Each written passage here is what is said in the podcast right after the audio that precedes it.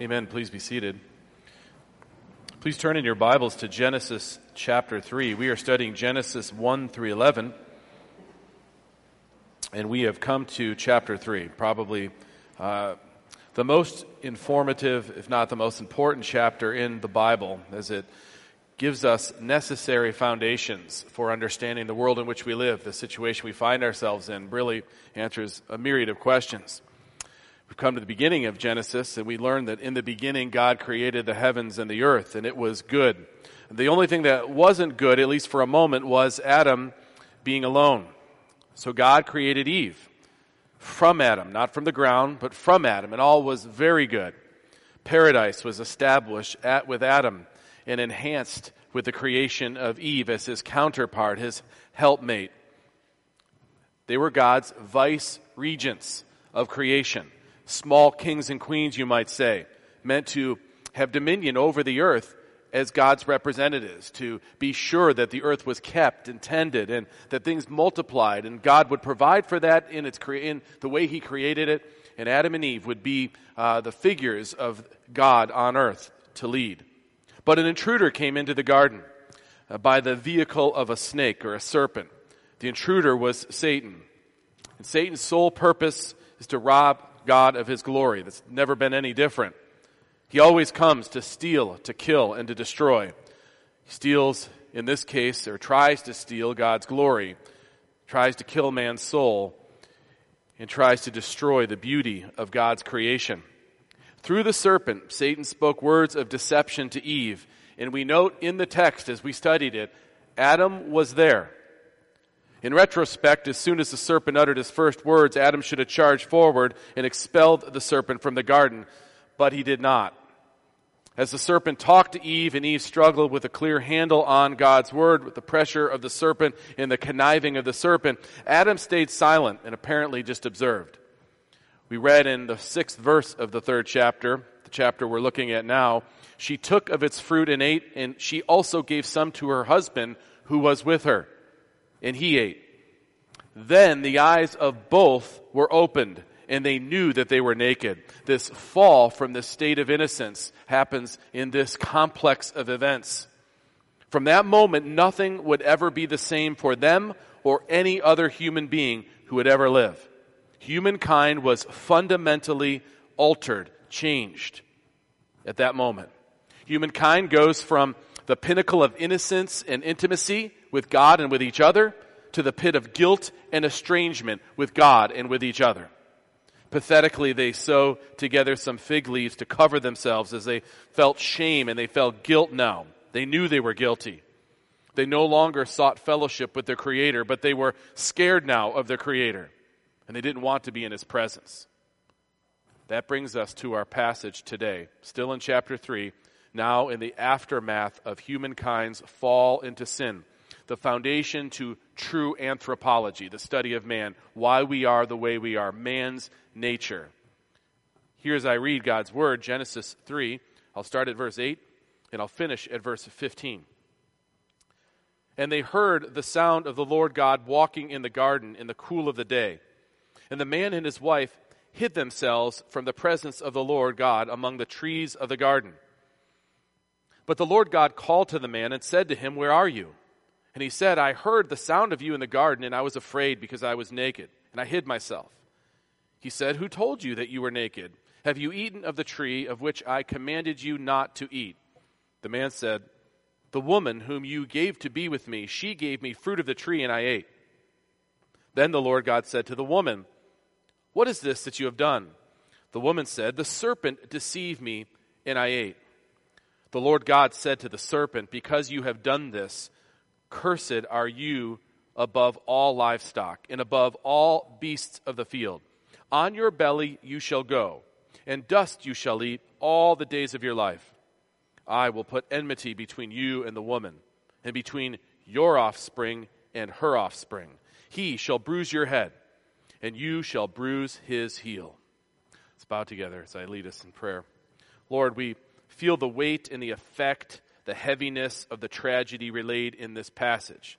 No matter how many times we read Genesis 2 and 3, we're still set back by the gravity of the actions undertaken by Adam and Eve, our parents, our first parents. Mostly because we know all too well the miseries of sin and death that are part of humanity now, this side of the fall. We are studying where it began. Now, O Lord, give us special attention to this sacred text. By the ministry of your Holy Spirit, give us understanding of your truth. And please also help us to walk according to the second Adam and not the first. I pray this in Christ's name. Amen. Now, we have come to the right place in order to answer the most important questions there are to ask. Um, the running wisdom of the day, and this is not uncommon throughout history, the running wisdom is that mankind is generally good if left on their own. It's all these things that happen that make us evil or do evil things. You're not born that way, you're born innocent, and mankind's really good. Ultimately, man's goodness will triumph. Now, not only that is that biblically untrue, quite the opposite is taught by Scripture. Everywhere demonstrable, it's exactly the opposite. The more people think they're good, the worse it gets on the earth. It's because people think they are good that it gets worse on the earth. So it's necessary at the most foundational level for the people of God to clearly understand biblical anthropology. What the Bible says is true about mankind. And then judgment starts in the household of God. We've got to recognize this is true. And then what redemption does to address this. And the hope we have because of that redemption. And it has to start in the body of Christ and work its way from here. If there is any earthly hope to see there to be real good, real peace, real unity on earth to happen, or to see at least it happen in pockets. It has to happen with the right view of God and man. And we find it here in this passage, at least at its base level. What questions does this passage answer? Why are things so messed up? Why is there so much sin and rebellion in the world? Why do so many people deny that God exists or shake their fist at their semblance of whoever they think He is? Why do people struggle as they do? Why is there sickness, disease, and suffering? Why do the nations rage like they do? Why is there injustice? Why do people act so selfishly? Why is marriage such a struggle? Why do people argue and fight with one another? Why do people try to gain power and force their will on others? Who is the devil and what is his legacy? What is the nature of our flesh? Why are we so sinfully prideful? And what does that mean for the world? The Word of God is the place to go when seeking to understand the nature of mankind. A study of anthropology, to be accurate, has to start with the creator of mankind. We can't know the essential basics about mankind by simple observation. There's observations that can be helpful, and we'll recognize what they tell us, but they don't tell us everything we have to know something of the basic nature of people. So, our anthropology has to be informed by God's Word if there's any hope for answers to these important questions that I just posed. Some years ago, when I was working at the seminary that I went to, I was on the grounds crew. There was a man there who managed the property, and I worked for him. He was really good at making little handwritten maps of different parts on the property and giving that map to one of us workers to go take care of something. There were trees, there was the lawn, um, there was various landscaping, flower beds, so forth and so on. And he would draw pictures, 40 acres. And he would draw these little pictures with a felt tip pen, very detailed. Usually, before we got in, after our classes were over, he would go out to the site, write it out for us, explain what we need, he needed us to do. Very, very detailed, very careful. These were, you could almost publish these maps that he wrote. Now, this is the mid 90s, way back before they ever had the ability to do this on computers and give it out.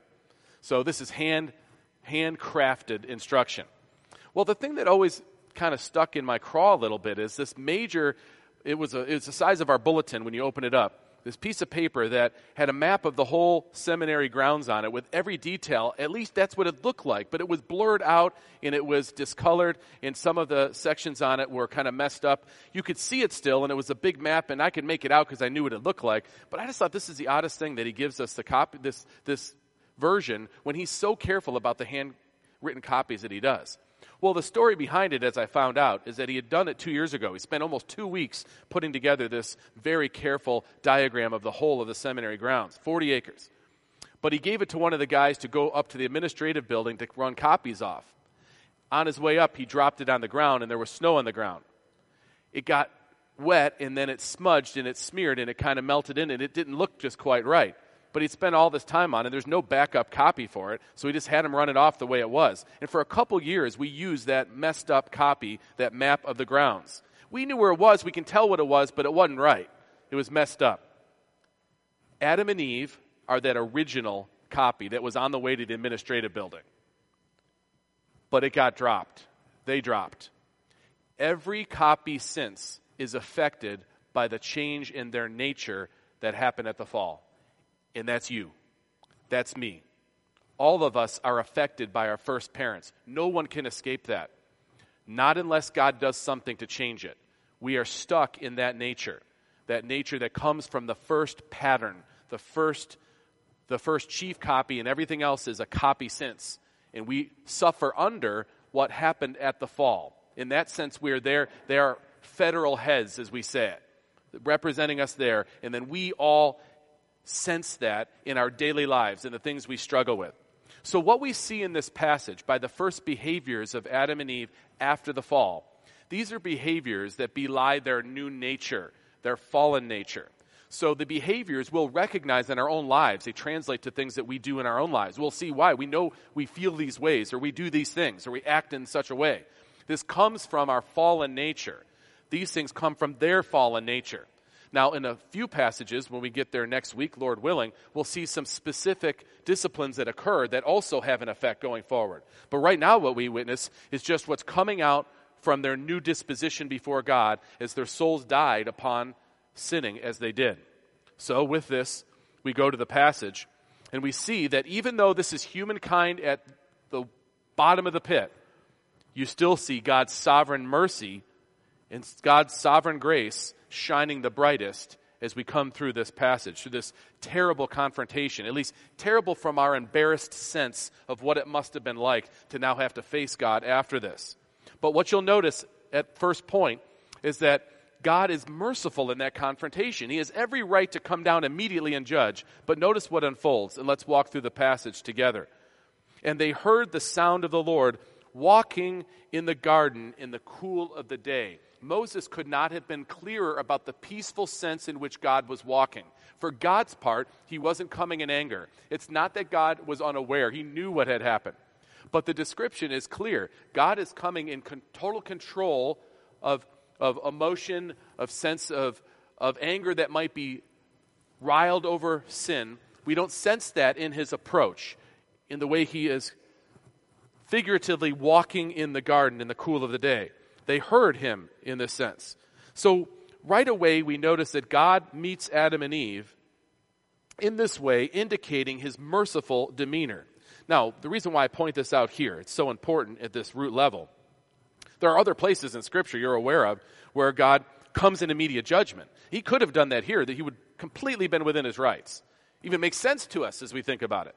But he doesn't. Now, in other cases, think of the time in the Tower of Babel, just a few chapters from here where they erect this tower as basically a rebellion against God. That we're going to go, we're going to, we're not going to spread out and multiply. We're going to build a tower. And if you send a flood, we got a tower to get up in. That's what we'll do. It's in the face of God. And so God sees that, and using the same language used at creation, where He said, Let us make man and woman in our image, He says in Genesis 11, Come, let us go down there and confuse their language, so that they may not understand one another's speech. Immediate judgment, no delay, right to it. We're going to go down. Here, though, in the passage before us, they heard the sound of the Lord walking in the cool in the garden in the cool of the day. Much different picture. Gentle, peaceful presence of God described. But guilt and shame on the part of Adam and Eve, when we have guilt and shame, our comprehension of God is different. And that's what we see as one of the first impacts of the fall. Their comprehension of God completely changes. Now they're scared of him. Now they don't, they don't want him in their life. They want him out. They don't want him to see. They want him to be away. And notice what they do. And the man and his wife hid themselves from the presence of the Lord God among the trees of the garden. Wearing these pathetic fig leaf outfits, they try to hide themselves. Where? In the trees that God created so that the fruit of those trees, all except for one, all the other trees they could eat from. And they try to hide from those trees that God made wearing pieces off of those trees. as if they could hide from God. David, of course, captures in Psalm 139 Where can I go to hide from you? You can't go anywhere. But our comprehension of God is so affected by the fall that the first response is to hide themselves. Their spiritual death was showing its fruit. And I think we do well to observe this post fall behavior as it informs us about our own nature. Their fallen natures make them ashamed and guilt ridden. Where there was transparency before God and before each other, now there's no want for that transparency. They don't want God to see them now, and it makes a rift in their relationship that starts to grow. There is a certain amount of enmity now developing between each other as the enmity with God was very clear. But still, notice verse 9. God still is merciful in his confrontation. He's basically giving opportunity for Adam to step up and say what happened. It says in verse 9, But the Lord God called to the man and said to him, Where are you? Now, of course, he knows where Adam is. But Adam's hiding. And he's graciously, rather than, I got you, I caught you, I see you, where are you? It's, it's really a way of saying, in a gracious way, Why are you here? Why are you here? He's speaking in a merciful tone to sinners, to guilty sinners. You know, I was thinking about this. Uh, the first thing that struck me when I was reading it is maybe the way we approach our children. I know the way I've approached my children. Like, we have important rules that are there for a reason. But maybe sometimes um, when they break those rules, our approach, I know my approach has been at times, I got you. You did this. Why did you do this? Why are you doing this? Rather than this gracious, patient approach. It's not to ignore, but rather the approach allows them to think on, and if God's Spirit works, thinking now in our terms, the Spirit works to give them opportunity for repentance by the way you lead in the questioning, rather than, I caught you. Why'd you do this again? Why'd you do this to me? This could be true also in our relationships with each other. When someone sins against us, strike, strike one, you're out. You, I, I, I caught you. Rather than this patience that God has, knowing he's been offended, to give opportunity. He's not going to ignore the offense, but opportunity. The Lord said to the man, Where are you? There's opportunity for Adam to answer truth, truthfully. What could he have said? I have sinned, and it's awful the weight I'm bearing. I have sinned. At least that's what you might say he should say, but we know from the nature now, there's an inability to even recognize this. But God puts forth, demonstrating really the depth of how far the fall has gone. And we see what Adam says now, evidencing this more. Verse 10 I heard the sound of you in the garden, and I was afraid, because I was naked and I hid myself. The facts only now from Adam. It's not an admission of guilt, Yes, his best answer would have been, I've sinned. But we have his answer. His new demeanor towards God causes him to say, You caught me. Here I am. I, didn't want to, I don't want to be around you. I don't want you to see me. That's his new demeanor towards God. Closed and ashamed, no longer open and transparent. Distrustful, self assured, get away from me, I want on my own, rather than trusting and reliant. This is post fall anthropology, and we have to acknowledge it. Apart from God, we don't want him. We don't want God in our natural being. No one does. And so, when even as believers, when we fall into sin, still believers, we're not unsaved, but we can struggle with this I'm going to hide from God now. I'm going to hide from the people of God. I'm going to hide, hide, hide from accountability that God has appointed.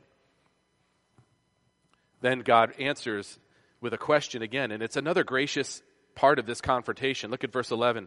Who told you that you were naked? Have you eaten of the tree which I commanded you not to eat? Again, I realized I'm naked because of the sin. And yes, I ate from the tree. That's what we would say would be the right answer. But his new nature is, is moving him in a different direction. A merciful approach by God for sure. But that's how our sinful nature works. Post fall, we never repent on our own. We never confess our sins on our own. The reason why you know repentance is a saving grace is you couldn't have done it. If you find yourself repenting of sin, I'm sorry for the sin I've committed, that ain't you. That's God. And you should give praise to God that the gospel has had its root and seed in you. It is demonstrated. If you feel the sense of your sin and your weight, that is not you in post fall self. or in, in pre fall self. That's post fall in Christ. The man said, The woman whom you gave to be with me, she gave me fruit of the tree and I ate. Now, Adam could have said, The devil did it, I did it, Eve did it. He doesn't say any of that. You say, Wait, he does say Eve did it. No, no, that's not really what he says. Look again. The man said, The woman whom you gave to me to be with me, she gave me fruit of the tree and I ate. He's not blaming Eve, not straight up. He's blaming God. That's clearly. Remember what he thinks of Eve back in chapter 2. This at last is bone of my bones and flesh of my flesh. She shall be called woman because she was taken out of man. He was enraptured with her. She was his complement. She completed him. And now we have the woman that you gave to me. She's the one that gave me the fruit and the tree. I Listen, Adam knew God's word. Adam knew his responsibility to tend and to keep. Adam knew his requirement not to eat of the designated tree. He knew that Eve was God's answer to his being incomplete. Incomplete on his own to carry out the mission of tending and keeping. Adam knew Eve was his counterpart, his helper, his complement. Adam knew the words that deceived Eve were wrong. He heard them. Adam failed to act at that moment. Adam joined in the rebellion against God. But when confronted by God, he blames the woman whom you gave to be with me. So he blames God. He says, This is your fault. Why are you talking to me about this? She's the one who brought the fruit to me. The one you gave to me. It's you. If you had not given her to me, I would not have had this opportunity. You're the one who sinned, God. Adam is demonstrating fallen human nature's posture with God. It is that bad. Verse 13 Then the Lord God said to the woman, turns to Eve, What is this that you have done? The woman said, and she's more honest and straightforward than Adam. Again, demonstrating the reason why the Bible correctly gives Adam the chief blame as the head of the race for falling willingly. The serpent deceived me and I ate, she said. That's true. Adam blamed the woman, Eve blamed the devil. Blame is what we do this side of the fall. We're all victims. Nonstop victimhood. That's who we are. That's a result of the fall. Blaming everybody else is a result of the fall. It may be true that other people contribute, there's no question, but I promise we've all contributed enough. We've collectively contributed so much we find ourselves in this situation where we're victimizing each other all the time. That's the new world order this side of the fall. We see the deeper level the, of guilt on the part of Adam, though, no question, as this unfolds. Both are guilty, but Adam, as the leader, and as the leader, failed in his leadership from the moment the serpent opened his mouth. Maybe earlier than that. When we sin at a certain level, think about any sin we might commit. When we sin, at that moment, we act as though God does not exist. Because if he knew he existed, he was right there over, we wouldn't sin. If you were right in the presence of the living Christ, you would not say something mean to the person next to you. It's the idea that the living Christ isn't actually there, or that God isn't there, or that ultimately, what can he really do? That's all laden into what shows up in the behaviors of Adam and Eve post fall. That's the result of the fall. When caught in sin, we then try to hide it or minimize it. We shirk any kind of accountability. We try to cover our shame and our guilt with our own pathetic excuses or pathetic constructions of lies. Shame and guilt make us want to cover ourselves relationally with each other. And one lie leads to another lie and another lie and another lie. And that's what happens to Adam when God asks him some, que- some basic questions.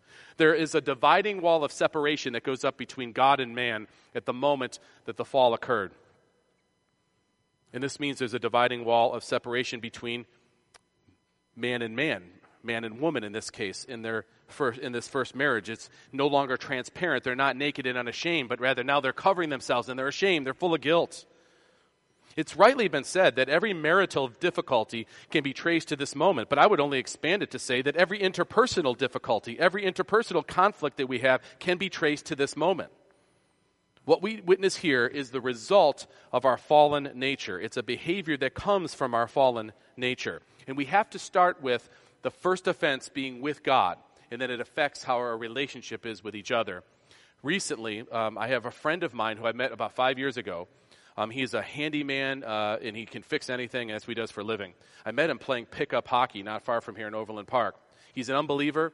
Um, he's married or he's not married to a woman that has his child and he's been with her for five years and uh, he was telling everyone you know uh, handing out cigars at one of the games about having his child which is great. We, we all celebrated that. He was over at my house one day about a month ago and i was sitting at the table working while he was working on something related to our sink and he started asking me some questions just about marriage. Uh, uh we had just passed or i think it was he saw something on the counter about our marriage being 28 years and such. He goes, Boy, that's a long time. How, how can you be married that long time? He's asking me about marriage. I said, By the way, are you thinking of getting married to your girlfriend anytime soon? And he goes, You know, I don't know about that. I, if as soon as I marry her, then things are just going to could get different. You know what I mean? They could just get different. And right now things are okay. You know, they're fine. We she works hard, I work hard. We have our child together, and it, it's, it's I don't think I really need to get married to make that different. And I started going at the angle of marriage counselor and started telling him all these reasons why it's good for the child, it's good for her, it's good for you, it's a marriage. And I'm talking about the, and he's looking at me and he's kind of blank looked at me. And at some moment, I thought to myself, I'm starting on the absolutely wrong level with him. The problem with him at that moment in his life, the problem with all of us at that moment of our life, is he's not right with God first. It really doesn't matter about his relationships with people until that relationship is fixed. And the reason why I know it's even true is he started saying things to me, and I was being convicted about the angle I was taking. He told me of how abused he was as a child. He had multiple parents in and out of his house because his mom was married to multiple people and they came in and came out. And that was his view of things. And it cost him greatly in his own life. He was, he was abused terribly. He was just spilling all these things and how he didn't trust anybody really. And he had reason not to trust anybody. And he was afraid, even though she's a good girl, from all he, I can tell, he told me, um, I don't know what will happen when we do get married. Right now, I mean, we, we have this that binds us together, but if we get married, maybe that wouldn't be the same. And he was so worried, so insecure because of all the relationships, all the ways in which things were done wrong to him had really crafted the way he looks. And he admitted many things he had done wrong to others as a result of seeing it. He didn't even trust himself completely. And he's talking about all this disarray in relationship that caused him to never think of marrying her, even though they had a child. The issue isn't that. The issue is he was at unrest with God. He did not, does not know God and doesn't have an uh, ability to sense that peace that you get from your father. You don't, where that shame is removed and you don't even know you have it under the fall, but it's there. I was able to share with him quite a bit. I walked through what the gospel means. I even talked a little bit about the second Adam with him, and he tracked with me. And the story is to be continued, I hope. And we'll continue to discuss it. But it really addressed in my own mind the reason why we do the passing of the peace. We do the passing of the peace not as an intermission, but rather as a moment in the service where we've gone through a certain part of the liturgy that reminds us of our sin, the holiness of God, our sin, our need for salvation. We confess our sins to God because God works that confession in us. We confess. We hear the words of assurance. We sing unto Him. And then we pause for a moment because now that we know and we're reminded of our being right with God through Christ, we can now be right with each other. And we pass that peace to others because we can. You can't before this problem of the fall is rectified. That's what we learn at a very foundational level what's happening. Now, with less time devoted, let's look at these last two points and we'll see how uh, the rest of the confrontation unfolds. He confronts, God confronts Adam first, then he confronts Eve. Then, when the whole situation is ascertained, and of course, talking anthropomorphically, it's not that, that God didn't know what was happening, but like a judge gathering the facts and now turning to the different people with the different verdicts the decisions. He goes first to Satan, verse 14 and verse 15. Right away to Satan. No question to Satan because there's no chance for redemption for him. Satan is the enemy of God, wants to rob God's glory. There is no uh, such redeemable feature about Satan. The Lord God said to the serpent, Because you have done this, cursed are you above all livestock and above all beasts of the field. On your belly you shall go, and dust you shall eat all the days of your life. Yes, he's talking to the snake who is possessed by Satan. He's talking to Satan directly. Now, the snake will bear the brunt of this curse, as creation does on the whole. When, creation, when mankind is cursed uh, in the fall, all creation suffers under it, and there's some specific ways in which that happens. And here you have the symbolism. It's not like the snake that you see today goes around thinking, oh man, I'm under a curse. Uh, that's not how the s- snakes don't think. At least not like that, I don't think. And they are who they are in God's creation. But it does remind you of this story every time. There's a certain symbolism here. There's a certain way in which say, uh, the snake illustrates what God did to Satan in judging him. creation suffers in this way, and so it stands as a certain reminder to us. You know, on the positive side, whenever you see a rainbow, you think of God's grace shown and His promise to not send another flood. When you see a snake, I bet you think from time to time about the nature of the snake slithering and such, and just a bit of the degraded nature of Satan because of what is symbolized in the snake. Crawling low on the belly was a mark of deep degradation, and eating dust was also a sign of despair, one commentary said. Another one said the serpent crawls on the ground and eats the dirt as a constant symbol of the degraded and defeated Satan. Snakes don't feel the curse, but they do illustrate it. And that's what we see in the opening salvo from God to Satan. But verse 15, perhaps the most important of all the verses in the most important chapter we're looking at, God declares something very clearly and autocratically. I will put enmity between you and the woman. God the, God, the sovereign one, says to Satan, I will do this. It will happen. I'm committed to doing this. I promise to do this. I will put enmity between you and the woman. Now there will be a, a bit of a cosmic conflict that goes forward from this point, Satan. And I will put enmity between you and the woman. Uh, you've attacked humankind like this and done great damage. Now I will put an enmity between you and her, and it will go forward. We'll see how this unfolds in the scriptures.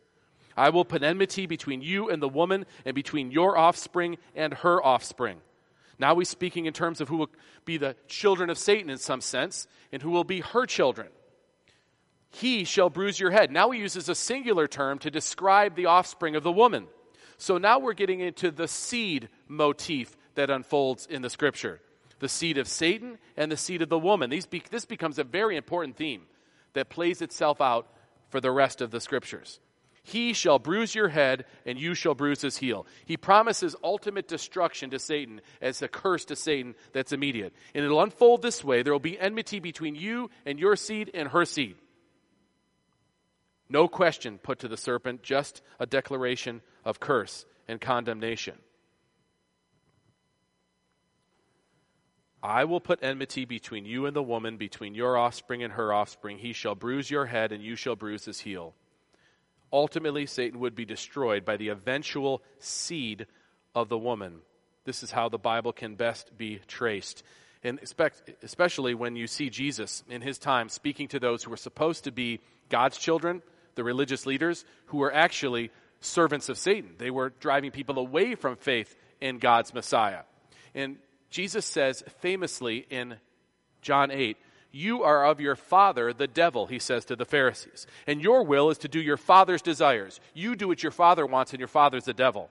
He was a murderer from the beginning and does not stand in the truth, because there is no truth in him. When he lies, he speaks out of his own character, for he is a liar and the father of lies. Jesus draws this dichotomy. You're either children of the devil or children of God. The curse on Satan in Genesis 3, though, also includes something else I want you to notice in verse 15, which will be the launching point for the last, the last verses in the chapter. But for now, look at it again. He shall bruise your head, and you shall bruise his heel. The two lines, the two seeds flow from this passage, and the ultimate realization is the coming of the one who's anointed, the seed of the woman, the anointed one, which is what Messiah means in Hebrew, in what Christ means in Greek. The anointed one, the seed of the woman, the Christ. That's who we're looking forward to now from this point forward. Always recognizing are people aligned with the Christ or they align with Satan? If they're not aligned with Christ, they're aligned with Satan or they're doing the work of Satan. That's the harsh reality of what people in the first Adam continue onward to do. Remember that God gave a clear requirement for mankind in Genesis 2. We call it a covenant. It's an agreement, a promise. The Lord said, "You must you may surely eat of every tree of the garden, but of the tree of the knowledge of good and evil you shall not eat, for in the day that you eat of it, you will surely die." That's called the covenant of works. It's the first covenant set up. Do this and live. If you don't do this, you'll die. Straightforwardly. But we have now God committing himself in covenantal language. I will put enmity between you and the woman, between your offspring and her offspring. He shall bruise your head, and you shall bruise his heel. I will do this. I will commit to this. No longer can it be between God and man because man has fallen. It must be something God does. And it will be between, between God and the seed of the woman ultimately. In all those who are united in the seed, this is how the covenant, the second covenant that he makes, can be fulfilled. Has to be done by that seed. It's this, the first covenant was one of, of works. The second one is of grace. And grace means very simply, but very importantly, it's God's undeserved favor shown to those who actually deserve wrath. Not just his undeserved favor shown, that's more mercy, but his undeserved favor shown to those who stand in judgment. Well, how is he going to do this? Well, he'll raise the second seed. The second seed will do what the first one failed to do. But he won't just do that in our place. He'll then take the punishment, justly taken. He'll qualify to take it because he's perfect because he does what the first Adam fails to do, and he'll suffer under this. This is exactly what the picture is painting. He shall bruise your head, Satan, he'll crush your head, but you will bruise his heel. Not too long ago, I was clearing brush, and I was wearing a long pair of pants, and a wasp went up the side of my leg and got up to about halfway, halfway up to my knee and started biting me like crazy. I didn't have time to pull my pant leg up and try to get and see what was doing it. I just knew what was doing it. It's going to die. That's what was going to happen. So I grabbed, I grabbed the side of my leg and started bashing it as hard as I could. I didn't care how much it hurt. I was going to kill this thing and mush it all over. I knew it was some kind of insect gnawing on my leg. Of course, I pulled up my pant leg and there was a dismembered wasp there that fell down with its guts there in all sorts of uh, bite marks all over my leg that swell up and bruises from myself punching myself in the leg. I was safe from it. I killed it. But it bruised me. Jesus stepped on the head of that snake at the cross. And as he's stepping on the head of the snake, he's crushing Satan. But that snake's biting, biting the heel, trying to get, it, get one last shot at before it dies. That's the picture we have before us the second Adam who's going to come, the seed of the woman who will bruise your head, Satan, and you shall bruise his heel vivid picture for us. This is the first announcement of God's intention to send a second Adam to be anointed to undo the failure of the first Adam. This is what we might call the proto gospel. Later, Paul writes of, of what's called Adam Christology all the time. He's constantly referring to how Christ is the second Adam, or in so, so much, so many words describing Christ as the new representative that we must find ourselves in. That's the call to us as we're congregated. Just make sure you're not under the first Adam who is under the fall. Be under the second Adam who is Christ by faith, by believing on what he has done for us. That's how we are made new creatures. That's how the effects of the fall start to be reversed. Not in totality in this life. This is how we can relate with these struggles. But moving towards that direction to glory. And this is what I will leave you with, hopefully, as some encouragement, because it's a challenge when we think of our fallen nature and how difficult it is to know this is true of our nature. Even as believers, we all struggle with falls into sin. And we just be, we bemoan who we are in our nature. But to you Christians, you are not the same. Yes, you still struggle. Yes, you are defeated at moments. But here's the key difference you are struggling against sin. You would not struggle against sin if God was your enemy. You would just shake your fist at him. Instead, you feel the shame of it, you feel the guilt of it. But instead of being scared of your father, hiding from your father, you run to your father for the, what he can give you. He can restore you and he, give you, he gives you that forgiveness. If you confess your sins, he's faithful and just to forgive you and cleanse you of all unrighteousness. He says to his children all the time, Come to me. So when you sin, yes, you feel that shame, but you're struggling against sin, which is a sign of God's sovereign work in your life, and you know you can go to Him with your sin. This is why Isaiah says, in so vivid a terms, Woe is me, I am undone, I am lost. I'm a man of unclean lips, and I dwell in the midst of a people with unclean lips. My eyes have seen the King, the Lord of hosts he runs into the presence of God, not away from the presence of God. If you're a believer and you've sinned, come to the presence of God. You've already come into the house of God, and this is the only place you're in God's presence. I don't mean it that way. But the believer who's redeemed wants to go to the house of God. How good and pleasant it is. It's good to go to the house. Why? Because we all lay ourselves in front of the Lord knowing He sees all of it, and we know that we are sinners. We know we are under sinful, uh, deserve his wrath, but instead he gives us Christ, and we come to celebrate that and stand before our Father in Christ, knowing he will not condemn us. He's not angry with you any longer. He's poured that out on Christ, and now, unlike Adam hiding with our pathetic constructions that we think can hide, we come bare. We confess our sins. We know, God, that you love us. You've proven it because you've sent the second Adam, and he's undone what the first Adam did. John 16. And when he comes, he will convict the world concerning sin and righteousness and judgment. Concerning sin, because they do not believe me. Concerning righteousness, because I go to the Father and you will see me no longer. The Spirit of God has been given so that we are convicted of our sins and we're rightly turned to God. This is not new though. David said something like this when he prayed in Psalm 51, and it's a good place uh, to end to think on. Against you, you only have I sinned and done what is evil in your sight so that you may be justified in your words and blameless in your judgment. That's the attitude to take towards God. When we sense the sins we've committed, go to God say, Lord, against you and you only have I sinned. And when you go with confidence that He forgives you in Christ, that's the way that you have a regular restoration in your life as you walk through this fallen world that we're still part of until glory. Let's bow together as I lead us in prayer. Lord, we are so grateful for the vivid picture that your word gives of our predicament and the solution for that predicament. Lord, I pray that you'd give us assurance of our salvation in Christ. Uh, despite the conviction that we feel, really because of the conviction we feel, um, drive us towards our Savior. I pray, Lord, if anyone here is still finds himself aligned with the first Adam, that you, by your Spirit's work, would work to regenerate them and make them clear that they have to be they have to be in Christ, in the second Adam. Pray that you give them faith to lay hold of him, grow our faith collectively in him, magnify him in Jesus' name.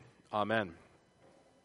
Let us respond by turning in our hymnals to 700. That's